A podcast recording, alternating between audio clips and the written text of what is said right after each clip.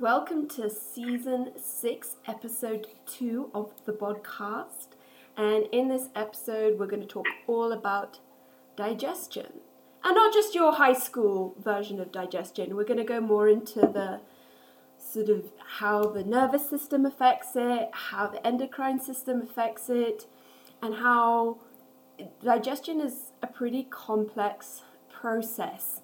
And it's more than just your biology, it's your psychology, it's your environment, it's your culture. There is a lot that goes into it. And then from that, we're going to look at energy balance because digestion does play a huge role in that. And then at the end, we're going to touch on diuretics. So, Andy is still in Dublin, and uh, hope your prep is going well there. It looks like it's getting pretty pretty gnarly at this stage with your Yeah. two grams of You know, rice. I'm at that stage where I'm far enough out to feel like I'm behind though. You know? It's like six weeks. You're like, six weeks doesn't sound like a long time. Is it a long time? I mean, I'll be fine. It's just, yeah, this is sort of stage where your mind games start playing tricks on you. Well, um, yeah. yeah. And just, I leave it, I leave it to Ollie and, uh, yeah, just tick the boxes. It's not my, it's not my problem. If I'm not ready, I will be ready. but- You, you will. You look. Yeah. You look good. I mean, from what you've posted on You have six weeks IG, to go. you look Yeah. really good. How many weeks? Six. God, Yeah. Jesus, face is disappearing, so Yeah. Six. Uh, cheek. six Well, weeks. it's time for those uh, fillers, Andy. Time for Yeah. some face fillers. Six weeks in Oh, uh, yeah. in prep prep condition is like three days, so you'll be there in no time. Yeah. I'll be alright. Well, how But how how, so um, yeah, how is your digestion? Because that must be get. You know. when- rubbish. yeah. Well, rubbish for me. Mm. Rubbish for me. You know, I've normally got really good digestion and really good bowel movements. I'm at now that point where it's all slowed down. You know, I normally wake up, you have a bowel movement in the morning, one in the afternoon and one in the evening when I'm eating earlier because I have quite a lot of fibre. Mhm. over um, at morning, which is annoying because it affects my scale weight for Yeah. check-ins. Yeah. I have to I like to, uh, yeah, because it's a long time to have stored food. But no, I'm okay. But yeah, it's to be expected. It always slows down. You know, I'm keeping, like, you know, I'm using my carbs for fibrous carbohydrates rather than, you know, than everything else. So, you know, my fiber's high, so I'm okay. I'm not still still digesting, just quite less than optimal. Yeah, it's. I mean, I think people underestimate digestion a lot and how important it is, not just for your health but for your mood as well. Um, and you know what goes on when you are in a calorie deficit. You know that slows down your digestion. So it's it's it's fascinating. Um, and so I guess we can just start with. I mean, hopefully everyone knows what digestion is. Um, and how it's controlled by the nervous system. The nervous system is sort of the master controller of digestion, and this falls under the branch of your autonomic nervous system. That's sort of beyond your conscious control. Um, and we've, we've, we've talked about it before, but you've got two, two branches of that. You've got your sympathetic nervous system, your SNS, and your parasympathetic nervous system. PNS, just for abbreviations. And these really play a huge role in your digestion. And so the, the SNS, the sympathetic nervous system, is your, your flight or flight.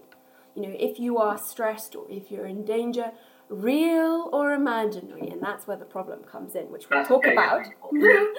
and then we have the parasympathetic, which is your rest, digest, and repair. And so, like I said, th- the, the nervous system is the master controller of that, but it works hand in hand with your endocrine system, which is like a chemical messenger system. I mean, that's how, how I think I would des- describe that. And we have discussed before how important it is for digestion to occur efficiently and effectively for you to be in the parasympathetic state. And in this day and age of hustle is life, we are often in a sympathetic um, state, and that's when we are stressed. And you know, stress when we were evolving was very different to it is now, and our body cannot tell the difference if you are battling in Nairobi traffic, if you are answering emails from your boss, or if you are actually in physical danger. Your body cannot tell the Well, that's the difference. as traffic in Nairobi. That's physical danger. Well, true. Um, It is. yeah.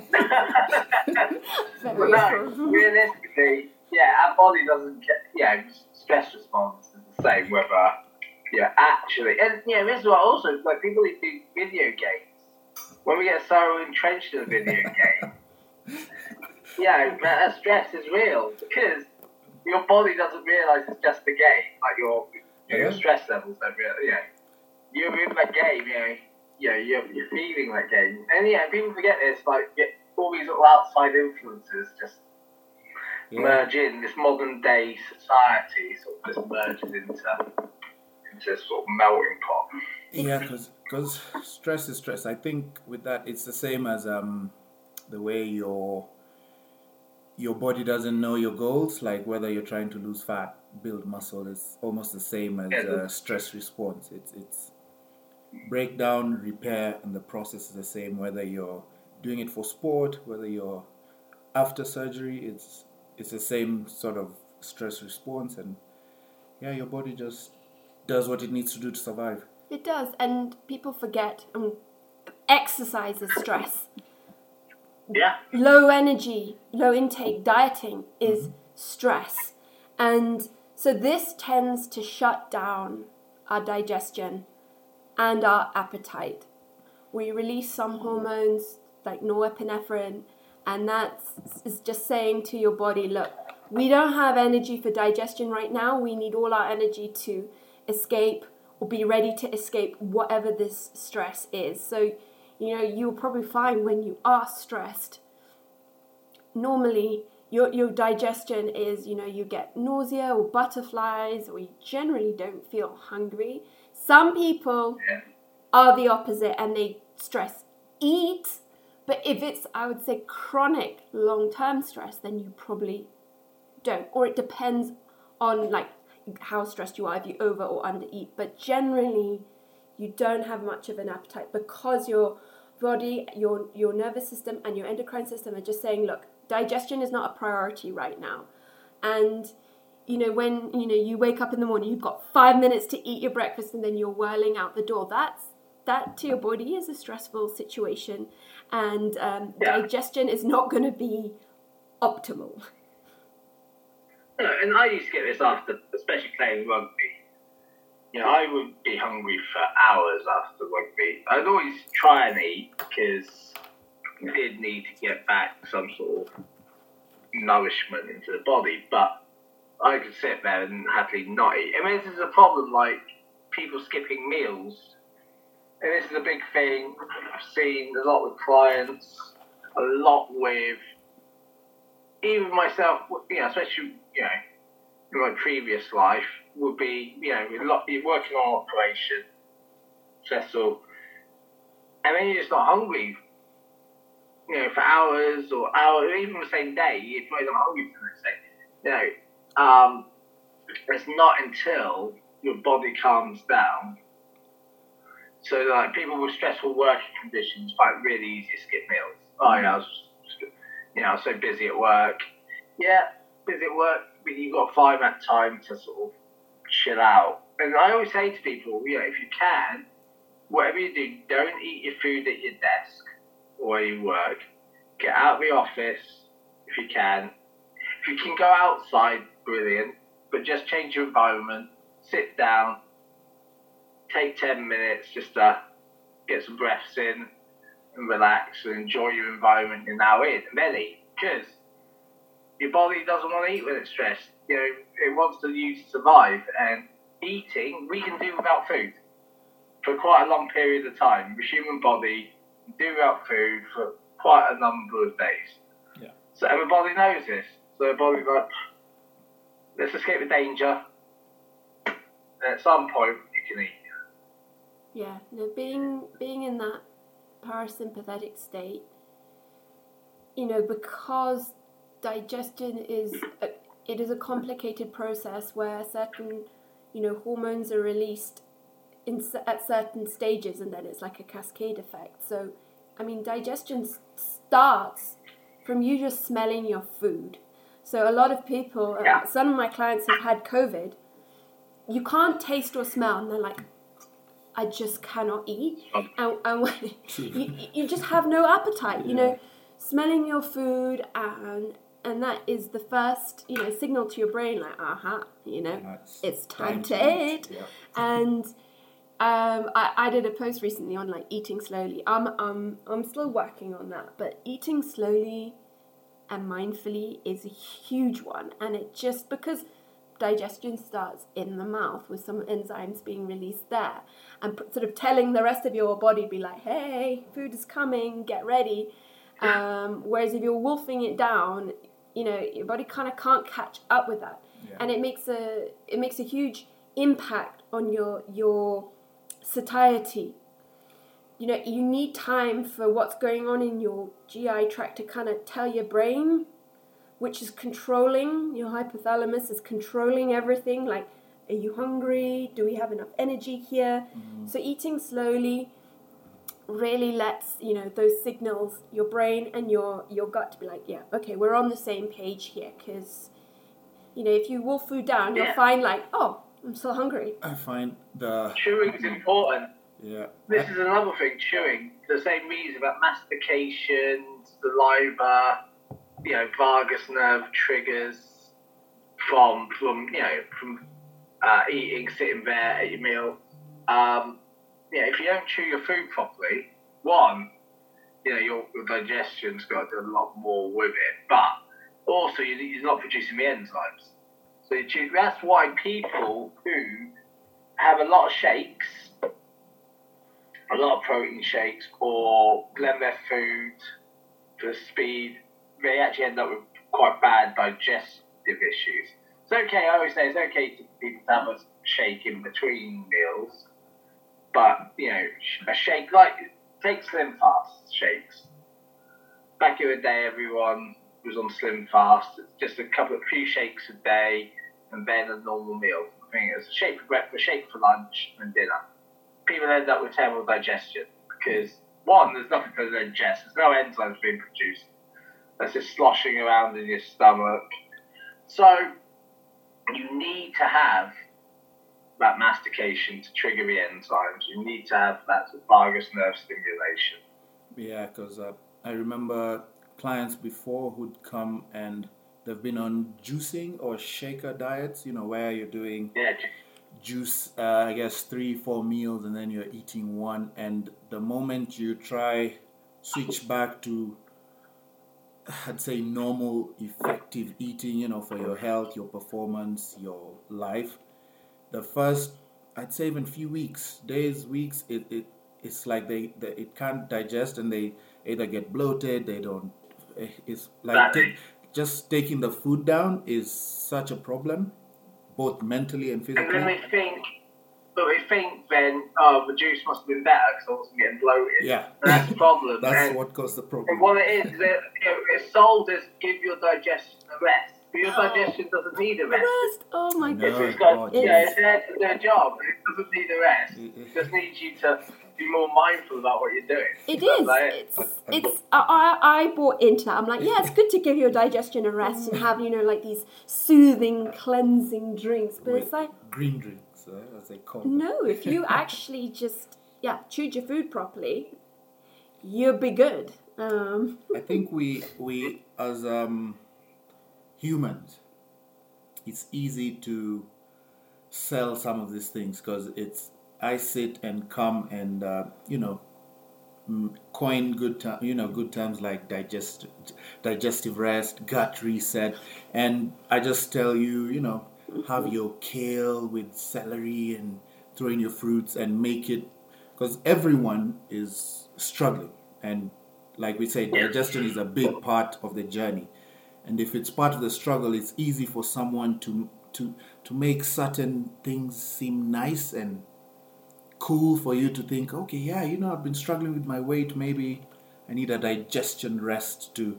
restart my digestive. Uh, and it's not a car. You don't need to jump yeah, it's, it. it's it's sad that you you people are desperate for you know ways to progress and really get healthier, and uh, people just take advantage of that with, uh, I guess, juicing diets and uh, resetting your Yeah. digestive system and all, all the all the interesting stuff on uh, social media. Well, that's the thing, but you know, it's eating is important, chewing is important. Very You know, it's all very well. You know, people looking for shortcuts, and yeah, everyone wants to feel better, and we all sort of fall into that. But you know, as a saying, you are what you eat, digest, absorb, and don't secrete, because it's not just what goes in your mouth. Without this digestion, you know, working optimally, you're just wasting a lot of calories. You, you know, you're not getting your nutrients out of your food. You know, you are going to create digestive issues. And there's people, you know, a, a juice cleanse always sounds great to people. Oh, that sounds really easy. Juices are pretty sweet because they've had all the fibre removed.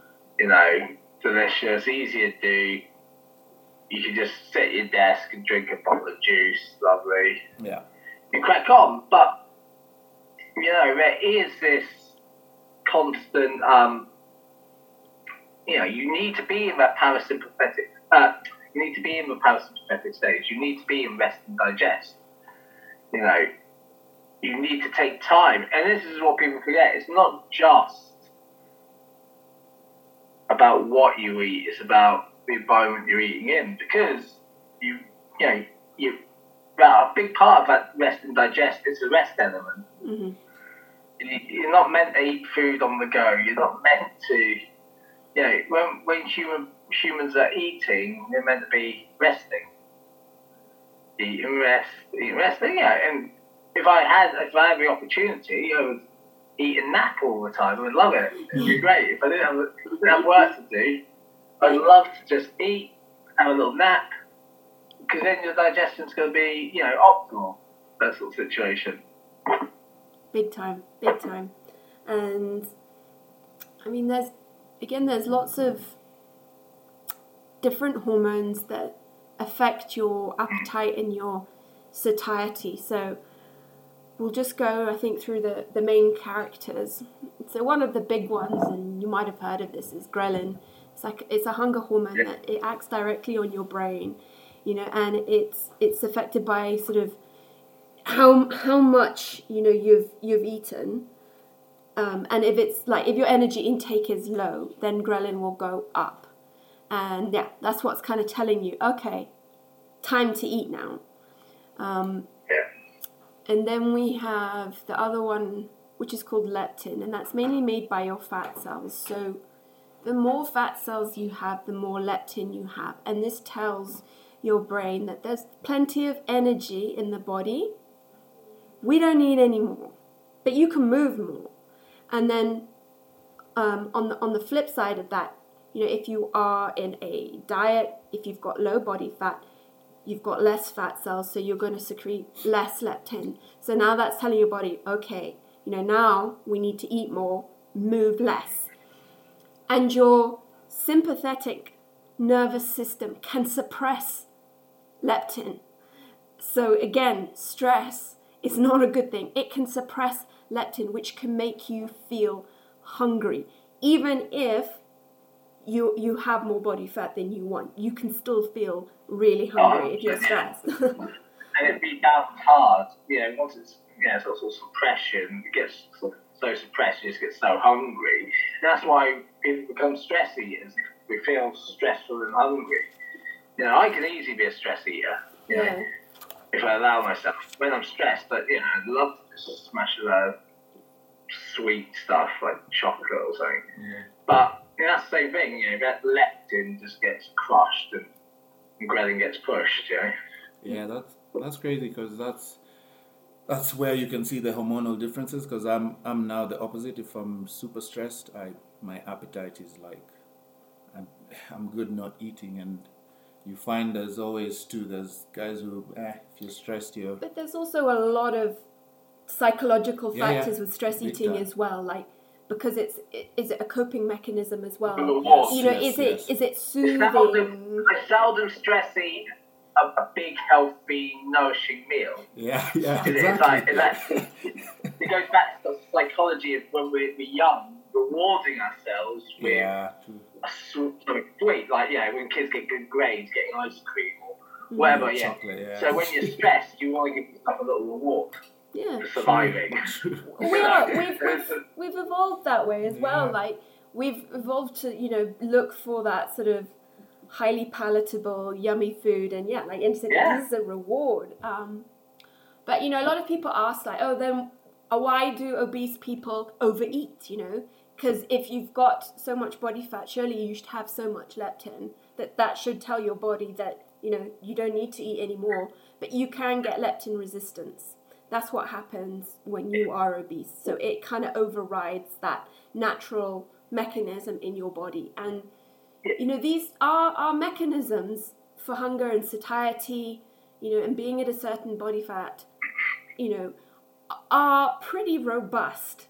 Um, you know, if we listen to it. But because of the environment we live in now, which is just abundance everywhere access to highly palatable, calorie dense food everywhere, you know, it can override our sort of natural systems and checks and things like that. Yeah, our hormones are based on homeostasis yeah and us being in a nice, healthy, normal environment.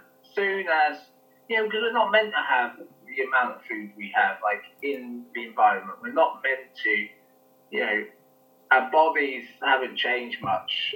You know, with ev- evolution is quite a long process. So, you know, our bodies are still built the same way almost. And now, you know, we're not, you know, we wouldn't have been, you know, hundreds of years ago even, been obese people because it all just wasn't the food.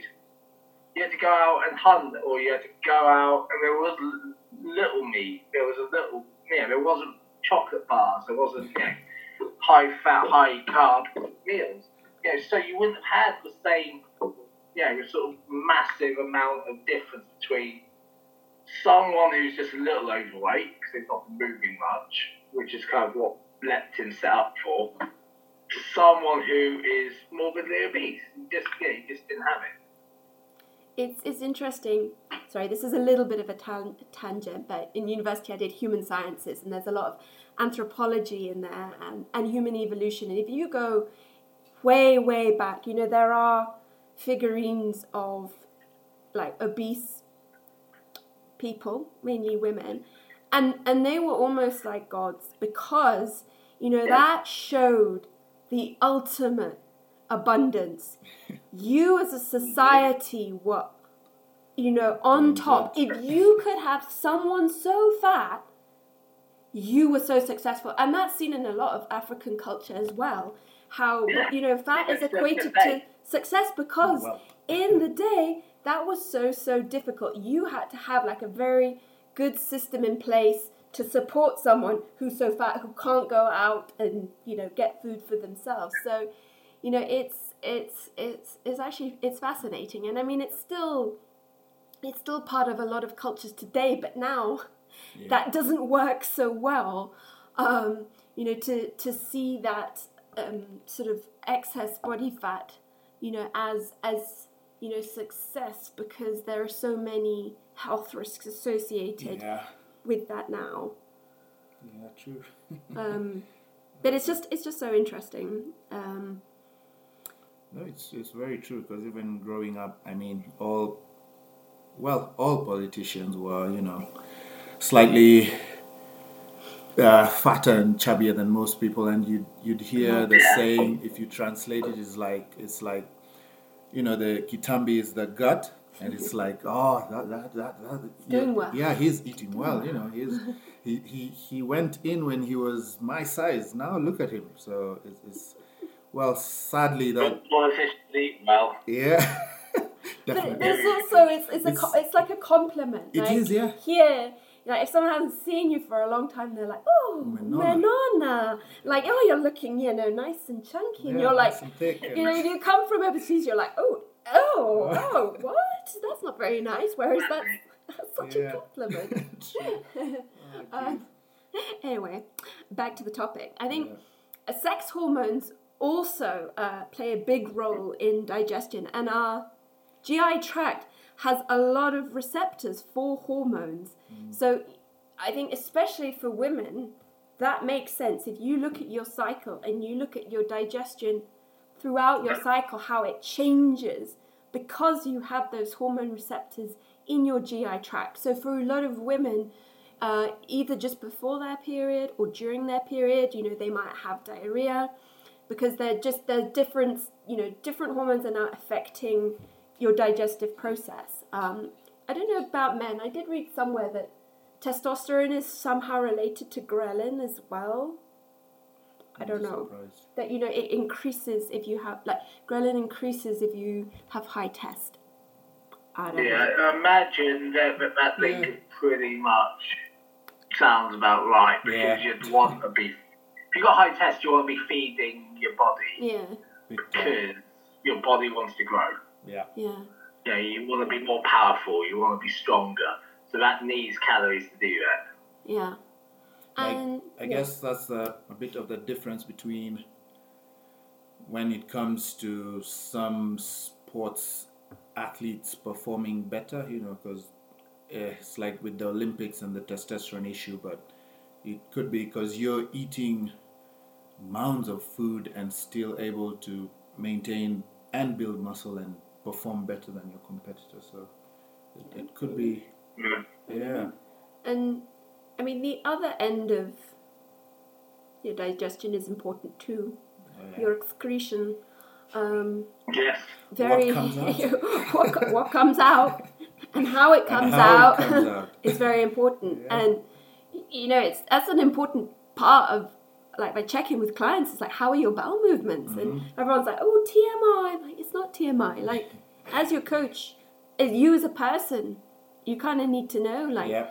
it's it's so important to have happy healthy bowel movements because you know if you're constipated you're generally miserable. Um, and um, a lot of you know again for for women you know some a lot of estrogen is is is bound up in the fiber in your in your poo and it, it needs to be excreted. Otherwise you can kind of get a buildup and that can cause imbalances in your hormones um, so it's it's really important to have good bowel movements if you've seen the bristol stool chart you should be aiming for a number four which is smooth like a snake Yeah, I'm, I'm just thinking, well, it's a bit of a tangent, but it'd be interesting to do like a hormone equation because it seems every every topic we talk about hormones are big. Like how Oh, when yeah. this goes up, this goes down. This needs. So it, it'd be interesting Well, yeah, that's to the do thing. The human body is essentially nerve, nerves and Nerves yeah, and- nerves and hormones. like, It's it's, it's a- hormones affect function. yeah. Huge, Yeah. huge. And I mean, your we've talked about the nervous system, but your your GI tract has its own nervous system called the enteric mm. nervous system. It's like a localized nervous system, and it, it talks with your central nervous system. You you are not aware of this, and it lets you know it, they discuss they discuss quote unquote with each other like what's going on. You, know, including your psychological state. That's why you know everyone says, yeah, go with your gut feeling because you know it is a thing, or your second brain, as a lot of people call it. Um, that's why I guess gut health is so trendy as well, and people are so obsessed with cleanses and all of this. Because if your digestion is off, you just feel like crap. You really do. Like you just cannot, you know, perform, Yeah. feel good. It's you know, and that's because your GI tract is talking to your brain. So you Yeah. you need it to be optimal, you know, for you to feel and perform your best. the engine room, yeah, we you know we see all this. You know, you know what it's like. You get some dirty fuel in your car, blocks up. Yeah, your fuel pump and everything else. It doesn't matter what we see. uh, you know, the um, onboard computer's thinking. Yeah. You know, it's trying to fire more fuel into the system. It doesn't matter if a fuel tank is, is ruined. You know, you got to take it out and clean it, and that's the same Yeah. with, with the stomach in a lot of ways. You know, what we put into it is you know controlled by the brain, but actually it's almost more important for day to day running of us. You know, if we look at ourselves as machines, our day to day running, we need the fuel to be running. And we talk about this when we talk about macros, you know, the right amount of macros. And then, yeah, you got to talk about actually the, process of turning those macros into things, which is then digestion. And, you know, that process is important. And as you said, and it links all back up to the brain, brain links back down, and, you know, and the heart connected, you know, because, you know, when we eat, heart rate increases, and, you know, and then also, if we've been exercising, the heart rate's up, and then, you know, that's a stressor Mm. digestion. You know, and all these things are just interconnected, and that's why we, you you know we've got to look at the body holistically. You can't just say, right, I'm going to do a juice cleanse. You know, focus just on the gut. Yeah. But it doesn't work. It, that doesn't work. You know, you got to look at everything. You know, what's stressing you? What's causing this issue? You know, Yeah. if you've got a hormone imbalance, is that why you've got diarrhea the time? Mm. It's Yeah. true. It's it's amazing how people will try to do the craziest things to almost prove a point to themselves and forgetting uh, as they do it they're super miserable. You know, like the, the example you've given of I say the juice cleanse where by day three you're done, you're tired, but you sort of want to prove a point to you, your friends, and you're like, yeah, I started it, I loved it, it's amazing. I dropped three kilos or whatever, but you're You've got miserable. weight drop. Yeah, you're not. You're not uh, at work. You're just not in it. Your tummy is just feeling off. You know, but it's, it's Yeah, and I mean, that's a great indicator. Yeah. Health, general health. Mhm. It is, and so there's there's a few like neurotransmitters as well, and so you know you've got neurotransmitters in your brain and in and in your gut, yeah, and like Andy, you've said before on multiple podcasts, like ninety percent of the serotonin, which is our happy hormone, is made and used in the gut. In the gut. You know, for smooth muscle Yeah. contractions and Yeah, gut absolutely. secretions. It can't cross the blood-brain barrier. No. But it, it just shows that, that that's so im, you know that's it's such an important part of it, um, and there's I mean there's also one called GABA. I don't know what that I can't remember its Yeah. full name, but. GABA GABA something. GABA. So on in in the Yeah. brain, it it's it's um, it inhibits the the sympathetic nervous system, which is good for the gut because when you're chilled, you rest and digest. Mhm. Um, and then, like we discussed before, you've got norepinephrine, which is also a neurotransmitter, which is the opposite to to the, to together. So that's now causing your body to be in a paras- I mean, in a sympathetic state. So, um, yeah, there, there's just so there's it's so complex, and there's so many feedback loops um, with all of this that, yeah, like we've said, it, you have to take it sort of yeah, holistically. Um, Yeah. I think we're going to, you know, get on in a second to the actual, um, you know, how that affects energy balance.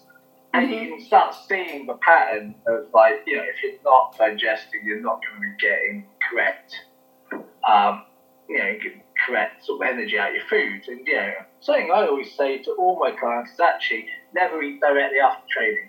I think I've said this on podcasts. I'm not, you know, you shouldn't eat, and this is why I, you know, I tell them don't eat don't immediately after you finish training. Heart rate's increase. You wait for your heart rate get back down to your resting heart rate before eating because you need to be in rest and digest. And what happens is as you eat, your heart rate goes up anyway, and that's a natural occurrence. What you don't want to do is start trying to cram food in when the heart rate's up because your body thinks it's stress. Your body thinks it's, yeah, we've said exercise is a stressor. you know, and it is, especially hard training. What you want to do is bring it down. Don't rush. Try to cram a meal in in the changing room of the gym. You know, even in the off season, give yourself a short while. Everything relax. Eat your food. A nice, relaxed environment. Big time. I've had uh, a couple of clients the past few weeks who've just been really stressed, and you know that can cause IBS-like symptoms. You know, and a lot of people who think they have IBS, and maybe they do, but it's just stress or chronic stress. You know, but no, no yeah, one. Say, it is IBS, but it's triggered by stress. Yeah, not not your food. So yeah, you it obviously it is hard to control your stress. But I think so many people are looking to the food. They're like, "Oh, what did I eat that caused this?" And it's like, just look at the rest of your life. Yeah. You are super stressed right now, and you know it's you know when that light bulb goes off, they're like, "Oh yes, yes, that makes sense." You know you're you've got diarrhea. You just you know just can't eat, or you're feeling nauseous, and that's stress on your body. That's just what we've been talking about. You're in a chronic sympathetic state. You know, your cortisol is up. Your all all those you know what we've talked about are just telling your body you're in survival mode. We, yeah. Digestion is not a priority exactly. right now. Um, so always keep that in mind. Yeah, exactly. Mm. People with anxiety or depression have gut issues generally and people who suffer from chronic anxiety usually suffer from IBS. But the IBS isn't triggered by the food, it's triggered by the anxiety and the constant stress. And you telling, you know, the internal communication that you are in fight and flight over the, you know, over the everyday. Yeah. And then depression's, you know, is due to the lack of serotonin, you don't have that smooth muscle contraction in your stomach, and yeah, you're not you know, you have no gut motility, so you know, you have either two things happen: constipation or diarrhea, depending on you know what your cortisol levels are doing. But yeah, so both of those things massively affect digestion. And it doesn't have to be sort of huge stress as well. To take myself as an example yeah. here. So we got our new dog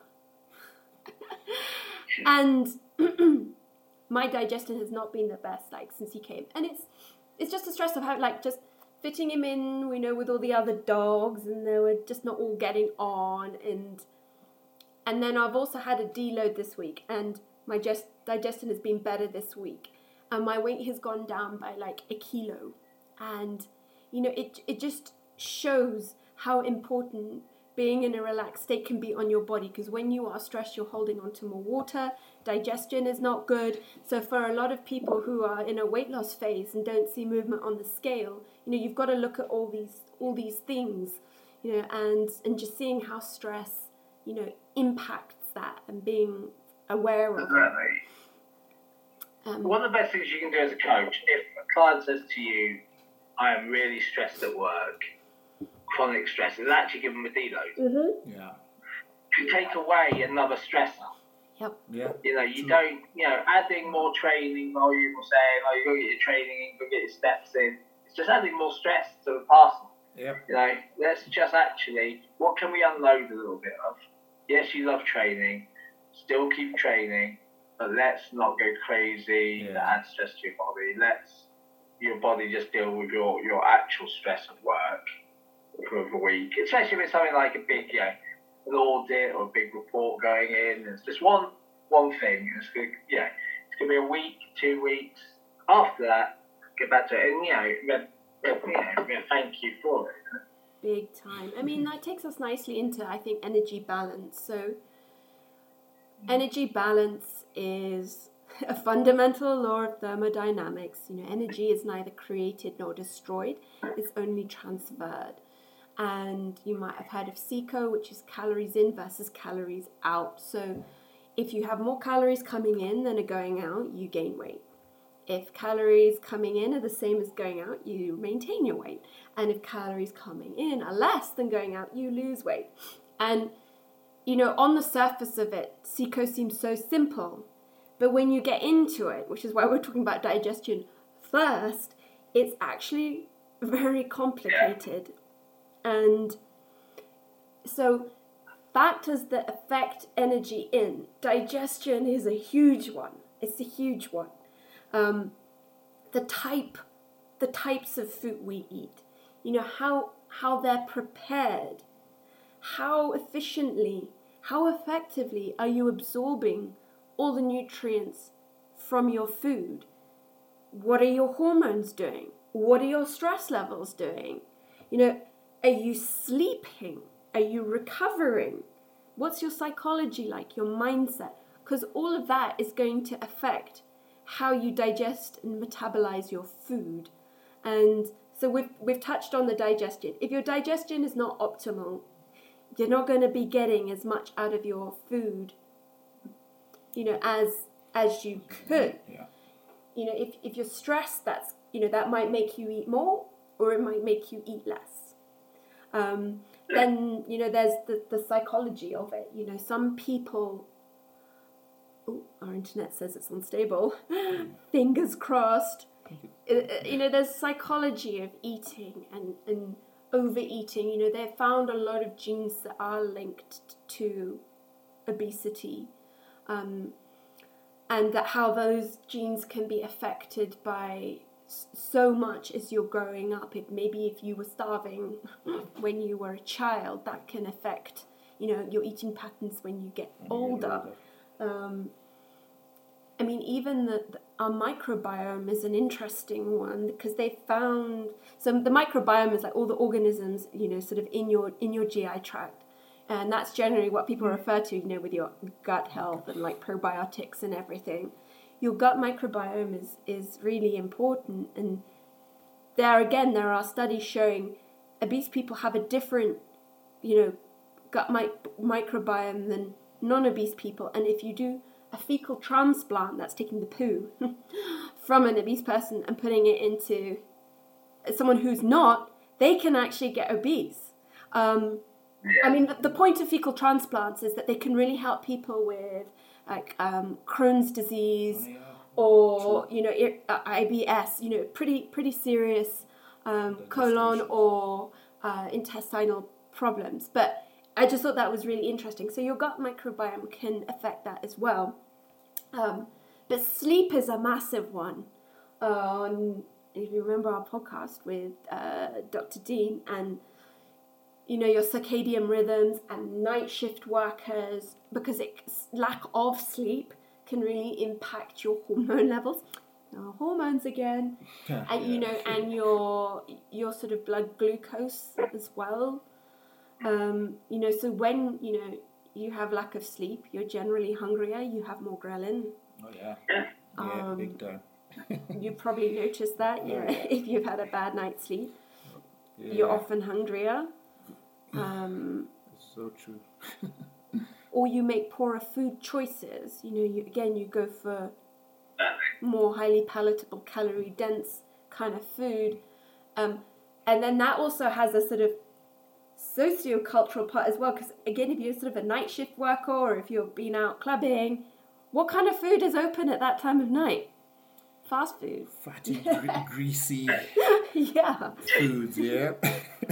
Um, Uh, yeah, so, well, it's true. You know, it is. It's just kind of what you get used to. You know, there's very little healthy options open past nine p.m. I know because you've been drinking, and then you add on, you know, the super fatty, super greasy foods to help with the hangover the next day. So, Yeah. No. No juice bars open at midnight. nope. yeah, because as they say, vitamin C is affected, you know, when you when you drink, and that's why you get the bad ha- If you could get some spinach juice or orange after your night of drinking, it would probably do you I better. vomit all over your bedroom. Oh, Yeah. stop. No, I'm just it would definitely be better than your. I remember we used to because Pizza Inn used to be the only place like would be open at uh, at about three four a.m. in the morning when when uh, back when Oh I was yeah, younger, yeah, two flat pizza. Yeah. Uh, and you just yeah, get your pizza. terrible pizza. Oh yeah, But I used to love. I, I would always drink and because I get the biggest one I could get, knowing Yep. that if I stuck it, I'd like fall asleep, it'd still be there in the morning, I can still eat it. Yeah. Unlike other some other takeaways, don't taste it. I tried eating a kebab the next morning, it was never quite as good. Yeah. Oh. Because you know, you do wake up and you, you feel starving hungry, you feel empty. Yeah. There's that ghrelin, because ghrelin's spiking, and you know, you feel like, oh, I'm so hungry. That's why, you know, in the UK, you go out to a greasy cafe and get a fryer after a night of drinking because you wake up with that hunger. It's, I mean, so you can see like factors affecting energy in hmm their biolo- oh gosh, biological, their social, cultural, psychological. so it's very complex. And and the same with energy out. So that's your basal metabolic rate. So the amount of energy your body needs just to stay alive. Some people also call it your resting metabolic rate, which also includes digestion. And Yeah. I mean, that can account for around 70% of your daily energy needs. Um, your brain needs a lot of food, a lot of glucose. And then you've got what's called the thermic effect of food, like different foods um, take more energy to digest. So protein has the highest thermic effect. So, you know, it's, you know, if you do eat a lot of meat, sometimes people get like meat sweats True. it's hard work for your body to break down meat. so, the, and and that's where protein is often, you know, we use it as a, a tool in in a deficit because it, I mean, it's a it's a small percentage, but it will increase your the calories outside of the equation. Plus, its satiety effect. Um, so then we've got thermogenesis, which is sort of heat given off by your body, and this this differs from pe- person to person. And some people are very thermogenic, and you, you're wasting a lot of energy as heat. So for those people, you know, like your boyfriend who just eats whatever he wants and doesn't gain weight, it's because he's very inefficient at metabolizing food, and a lot Yeah, of that energy is like wasted. growing up. Yeah. I would always be hot. yeah. Anyone who, like, in the bed with me would say, Why are you so hot when you sleep? It's just Wow. because, you know, they never put weight on. And I was just like, had this stupid internal body. I feel, I feel like I've cooled down a little bit. I need to cover myself now to sleep. But, like, when I was younger, I wouldn't have a duvet on me, I wouldn't have sheets on me. No, Leon. Leon's like that. He's like my hot water bottle. Yeah. And uh, like honestly, if you look at that, everyone knows that one person who just eats the bottomless pit and never puts on weight. And if you watch them, they never sit down. They're always moving. You know, they're generally you- like say hot, like a hot kind of person, and you can like give off an. Um, I think in my uh, nutritional course I'm doing, they said like an excess of 700 calories is heat everyone is different, and we'll get back to homeostasis in a minute. But then we can look at NEAT, which we talk about a lot, the non-exercise activity thermogenesis. That word again, and that's your sort of unconscious movement throughout the day of fidgeting, like Fidgeting, playing with your glasses, you know, just doing the washing up. Um, I mean, we use steps as an artificial form of NEAT, but NEAT again varies from person to person and is and is quite tightly controlled by some of your neurotransmitters and, and hormones as well. Um, so again, leptin is very important there because when your body senses that leptin is high, so a higher body fat, higher energy intake, it's like, okay, well, we've got the resources to move around, move around more. Whereas if you're in a deficit and you're losing body fat, now your body's like, oh, ooh, leptin's low. Okay, we're going to tell you not to move around so much. That is why in a deficit you want to be a couch potato, yeah. and why we use step targets as, uh, you know, to keep you moving. Because otherwise your body would be like, nah, nah, we need to preserve this energy. You got, you got to be mindful of movement. This is like in prep at the moment with me. Yeah. Yeah, it'd be lovely just nap all day, wouldn't it? But you know, you've got. I, I tell myself to get up and move. I make things harder, like I'll have to walk somewhere and get, you know, in Mm. Dublin and get the travel bus Yeah. because it's all part of keeping myself moving. because otherwise it's easy just to get lazy. And that's the same with everyday people. It's like, oh, now I'm in a deficit, so I'm just going to sit down more. I don't need to move more because I'm in a deficit. Well, no, you need to be moving the same as you were before for that deficit to work. big time. And I mean, so that's neat. But then you have like your purposeful exercise, your training mm-hmm. session, your cardio, and it, depending on a lot of factors that will contribute. I mean, it's not a huge amount to your, you know, your total daily output. It can, it can be a, maybe fifteen percent, thirty percent for some people if you're really active. Um, excretion is important for the you know the calories outside of the equation. Yeah. Um, and your hormones, as always, your hormones are there. Um, I don't. Have I missed anybody? I mean, oh, No. uh, well, yeah, sleep, recovery, always. Stress is there too.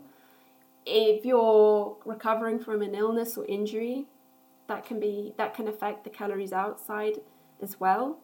Um, and it's it's interesting when you know yeah we look at what we've said before what andy said like your body wants to be at homeostasis a lot of sort of systems will kick into place when you start to lose body fat because from an evolutionary perspective our body has so many defense mechanisms to stop us losing body fat which has let us get to where we are now to survive but Yeah. now everything has changed And that's the thing, and everyone's got a different set point. Mhm. It's, it's impossible to say where everyone's homeostasis is, how much body fat they should have in their Yeah. bodies. But I think the longer you spend in a different state, that, that set point moves. So if you spend a lot of time lean, your set point moves towards the leaner side, and your body gets used to it. Or the same the other way, and that's why it's harder for people who've been obese for so long. We, we can lose a big portion of weight initially, but then they suddenly the body feels like it's moved quite far away to Yeah. what it's got used to. Yeah, yeah, yeah. Yeah, and your your RMR, that resting metabolic rate, it goes up and down. It's very adaptive. Um, so if you're in a, a deficit, you know all these things will kick into place, like to stop you moving around. Your thyroid hormone is going to go down. You know cortisol is going to come up. There are so many uh, factors here. Like when your lean body mass and your total body mass goes down, you're naturally not going to need as much energy or expend as much energy. Um, and Yeah, it's it's like your body goes into survival mode. It, it, it does, and that's when you get metabolic and hormonal adaptations. Um, and I mean, Taryn, who was on the podcast before, talks a lot about this. You know, how chronic dieting, you just cannot diet forever because your body will adapt to it, and you know you'll have issues. Yeah, you, re- you you really can't, to be honest, if you think about it.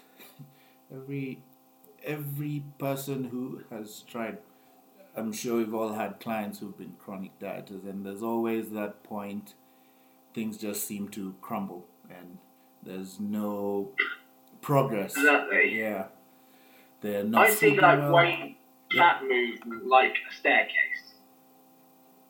Right? You can't. It's not. It's not a slope. No. because then know that's going to to uh, hurt- hurting yourself. But like you've got to spend a little time at each point, Each step, yeah. you know, be able to go to the next point. You can't just bound up, you know. It's got to come down, spend a little time here, come down again, spend a little time here. And that's when you get your best results. So that's why people need to realise it's not short term body fat loss. It's not short term plan True. because it takes a little. The same with muscle gaining, you know, being tissue gaining. It takes a lot of work because you are moving away from your homeostasis, and you've got to keep moving that set point a lot. I in think direction.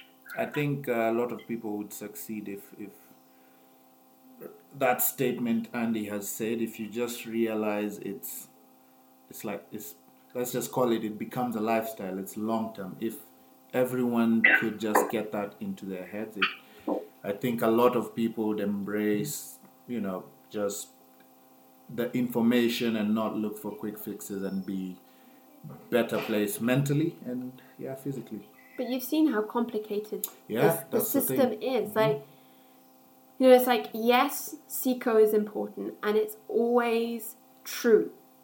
If you are not losing weight, you're you're not in a calorie deficit. But the reason you're not in a calorie deficit can be more complicated than you think. Yeah. It could be it could be hormonal. It could be stress.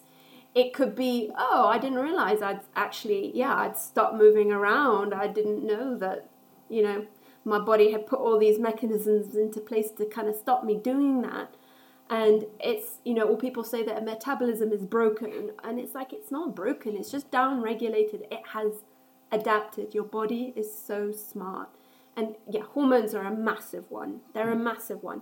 And I mean, especially for women, we are so sensitive to changes in energy balance because we cannot reproduce, we cannot, you know, safely have grow a baby if we do not have enough energy. So if you are in a chronic deficit and everybody is different with their body fat percentage, you know, your menstrual cycle might stop. Your body's just like, nope, it's not safe for us, not good right now to, you know, be having and growing a child. We just don't have enough energy. Um, so again, you've got to be really careful with that. And you know, a lot of people in deficits just sort of find that their cognitive functions are not so good because your brain needs a lot of fuel.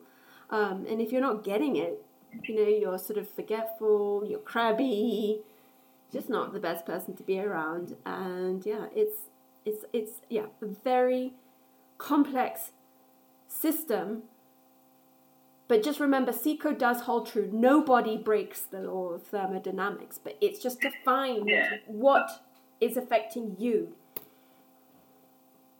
I think the other thing is women look at how lean men get and forget as women you're meant to have more fat stores. Yeah, You they're know, not your, little you know, men. your set point is different from that set point, you know. And, you know, you know, times change, but evolution hasn't. You know, men were out there fighting and, and killing and hunting, and, and women were, you know, producing families. You know, and that's kind of how the bodies are built. You know, but, you know, obviously evolution, social evolution's changed, but actual physical evolution hasn't. So women still need the higher portion of fat, and I think from my experience, you know, there's a lot of women who racing to, to lose fat when in fact it is going to take longer for women to get to that point, Yeah. you know, and they should never be, and they should never be as lean as men, you know, for health reasons. But to get to the level just takes longer because there's a lot more things, more seesaws to balance on the way. So as I said, it's you know big longer steps on the staircase rather than you know jumping off cliffs. Yeah. There's been a, a study, I think it came out quite recently, about uh, metabolism and how everyone was like, oh, you know, after 30, your metabolism, your RMR, resting metabolic rate declines. But now the study showed that it's only after 60 that it starts to significantly decline.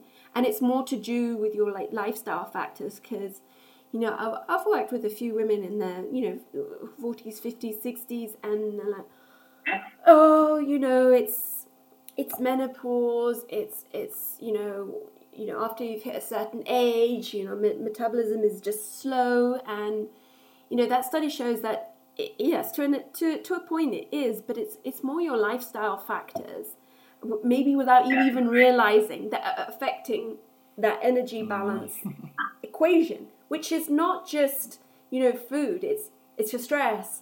It's your recovery. Well, I mean, if I was to say, I've got a 63 year old client, and she does everything, and she kills, you know, she kills it on a daily with her activity, and it's amazing.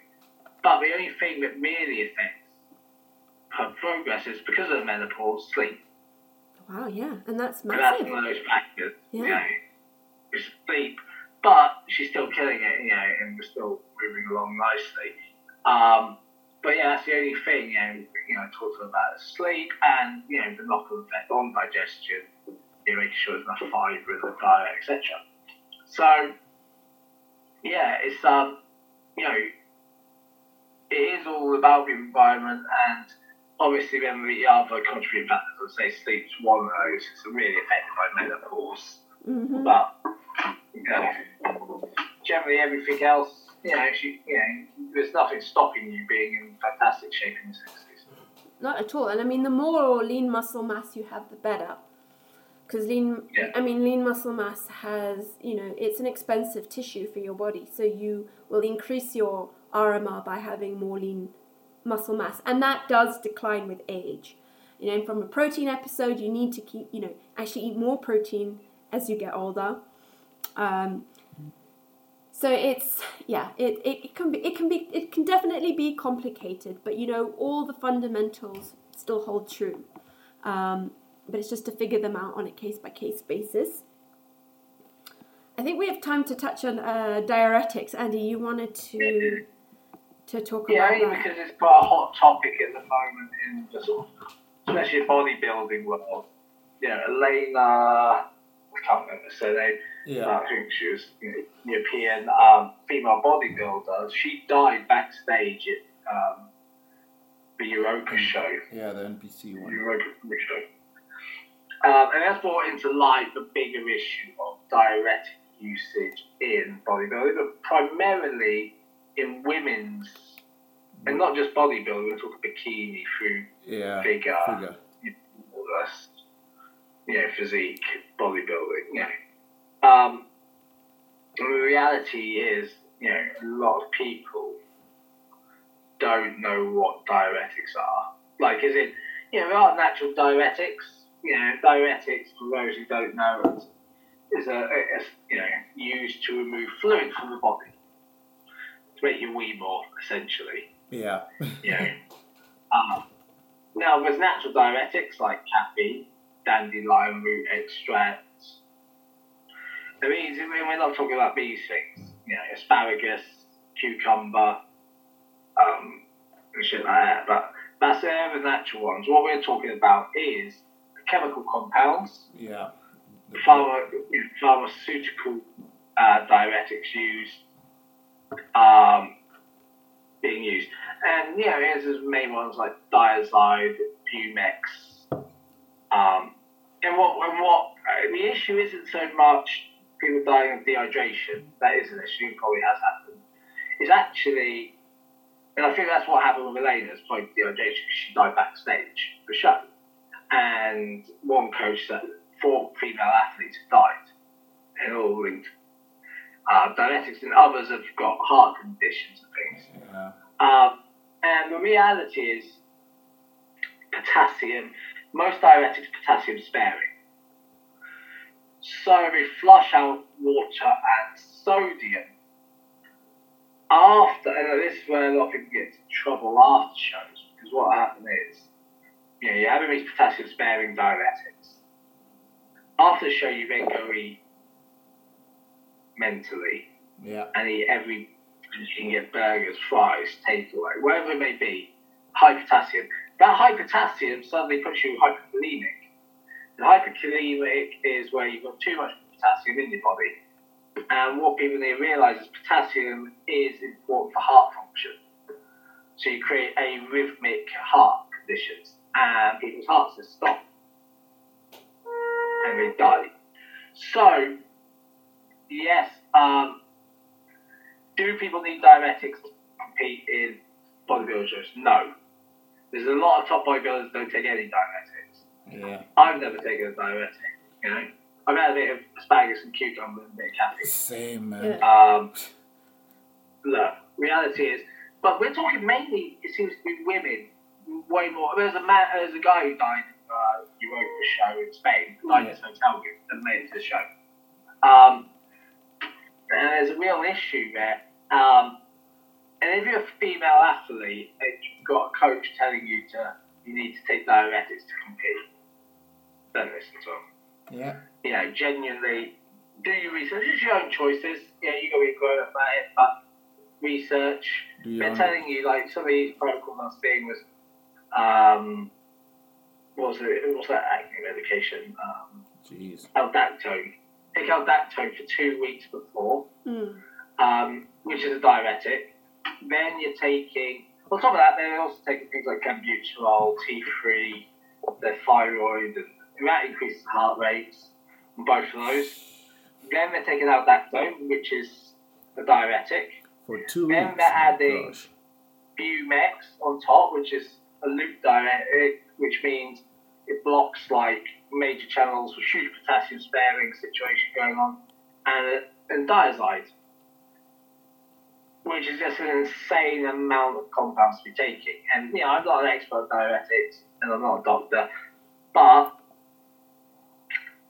pretty straightforward. If you are ready for a show, you will need Two yeah, weeks. that's just Yeah. someone trying to put a band aid over a crack. yeah. Yeah, oh, we got to pull some water. It'll be alright, we'll pull some water off.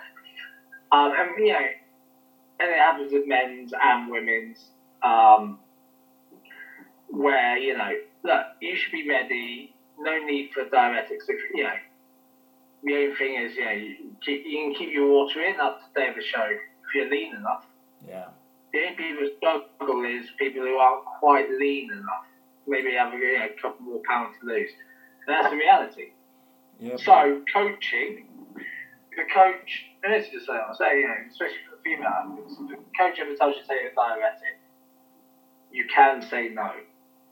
Don't do everything, and this goes across all coaching. Don't just, you don't have to just follow coaches what we tell you.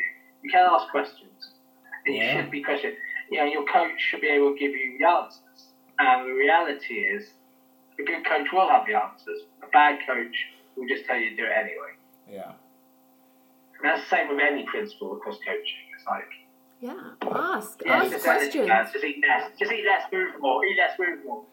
Yeah, Yeah. right, oh, it's not working. Eat less, but you're not doing it properly. You know, these things, this just shows up in full coaching. Yeah, you should you should be able to answer why this exercise is there, why this every single thing you program for your client. If you're also as a coach, if you get angry when a client asks, maybe maybe you're in the wrong profession. You should, uh, yeah, you're not. I'm always, I'm always quite keen when the cut says, like, you know, I looked at the exercise plan, I don't have that piece of equipment, or Yeah, I don't like that exercise, well, I'll change it. It doesn't bother me, you know. Yeah. Put something else in, you know. And I would say to them, it's about movement patterns, you know, and it's about uh, reps and tempo and everything else. But the actual exercise doesn't matter to me, particularly, you know, it's whatever you want, you know, you're happiest. And it's the same with just The same with food. They're often like, oh, do I have that have whey protein? yeah, No, nope. not just to have whey protein. You know, but everyone thinks when we come on board that that's going to be one thing we've got to have. So, yeah. Yeah, and usually I think it uh, it also gets clients uh, like I like you're not forcing me to have anything. You're not. You're like no, this this is the plan. This is how we go, and you get clients who I guess from previous coaching where it's like you're having 250 grams of anything healthy or uh, weird weird uh, chicken, interest- boiled chicken yeah. And what- interesting I plans. mean, uh, we've mentioned this before. I, if I wouldn't eat it, I wouldn't expect the client to eat it. No, and it's it. No, I don't eat boiled chicken. and it's just all about understanding, like we always say, just understanding the basics, not Yeah. just mastering them, but just understanding Yeah, the true. basics of energy balance. It helps so much, you know. Just uh, and again, you as the coach, you c- you know you don't need to get complicated into GABA and whatever CCK hormone, this and that. But if you can just you know tell your client kind of this is what we're doing and why in terms of your diet. You know, we're working, you know, this is why it's important to work on your sleep. This is why it's important to work on your stress. This is why digestion is so important because that affects everything in your journey to whatever goal you want. You know, your body is holistic. You have that whole biopsycho social approach and you've got to address every single aspect of it. Yeah, I think yeah. I would say um, with competitive athletes, you should probably be learning a lot more. Yeah, For, for general population Yeah. people, just ask questions and check-ins. hmm Be consistent with asking because it is learning. I always tell my clients this. It's a learning process. I'm here to help you learn for the future. Yeah. and you know, and that's across all levels. Ask questions, but if you're going to be competitive, you you know, and uh, you know, competitive athlete, you should probably be doing a lot more research in your own time as well. Yeah. Yeah. And I hope I hope a lot of Kenyan bodybuilders will uh, listen to this because. Uh, Well, this is what I'm worried about. Kenya's just grabbing diuretics. Yeah, it's probably get them apart. it's a big it's a big issue, and even for my preps, it's guys who come and ask me what diuretic did you use, and I'm like asparagus and green beans, and they're like, Green huh? beans. Like, what what do you mean? I'm like, asparagus and green beans, and then the more Yeah, and get yeah, but the more I talk to them, you realize even the females here, it's like you use the diuretic and not not in a bad way, but it's like you use the diuretic and you look like that, then you are not ready. It's i- if, hundred percent. yeah You know, if you're using a diuretic because you still are soft a couple of days before a show, you're not ready. And all that's going to happen is, look, I mean, we take out the health bit. You're just going to flatten your muscle yeah and going to look like a bag of shit anyway. So, what's the point? yeah Um, diuretics will put out water from everywhere in your body, your brain, your muscles, organs. It doesn't care.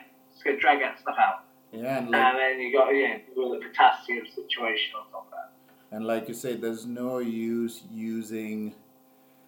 I don't know. It's it's just always comparing with pro bodybuilders. You're using something you have no idea what it does, but just because your favorite IFBB pro talked about it, you're you know, it, it's it's it's I've never stuff. seen anyone in Kenya in a condition where you know it was needed to be a diuretic. As in, like, you know, people are, are getting lean, but we're not talking shredded to the bone. Yeah. So, like, there's probably still a way, a little way to go with either growing the muscle to look like you're bigger and fuller and, and leaner, or just a little bit more conditions needed. In all these shows, you, know, Yeah. you see, apart from maybe one or two, most people lack the condition anyway. So don't mess with diuretics. Get your condition nailed. Yeah, You know. Just get a good coach who actually knows what they're doing. Not your not your mate who's not Yeah. going to charge you and knows you know nothing. and you Get- prep. Yeah, and, get a and proper- don't just read forums. Don't just read the forums online where there's some crazy guys out there. There's some crazy stuff. Yeah, getting ready in six weeks, and you I mean, think we- you we- can do the same. Don't follow pros. We- Don't we- follow pro stacks. Yeah, And I think, I mean, I've never competed, but if you're going to compete, I would say you've got to take a maybe even a two year plan because you actually need some muscle to compete. oh yeah, You do.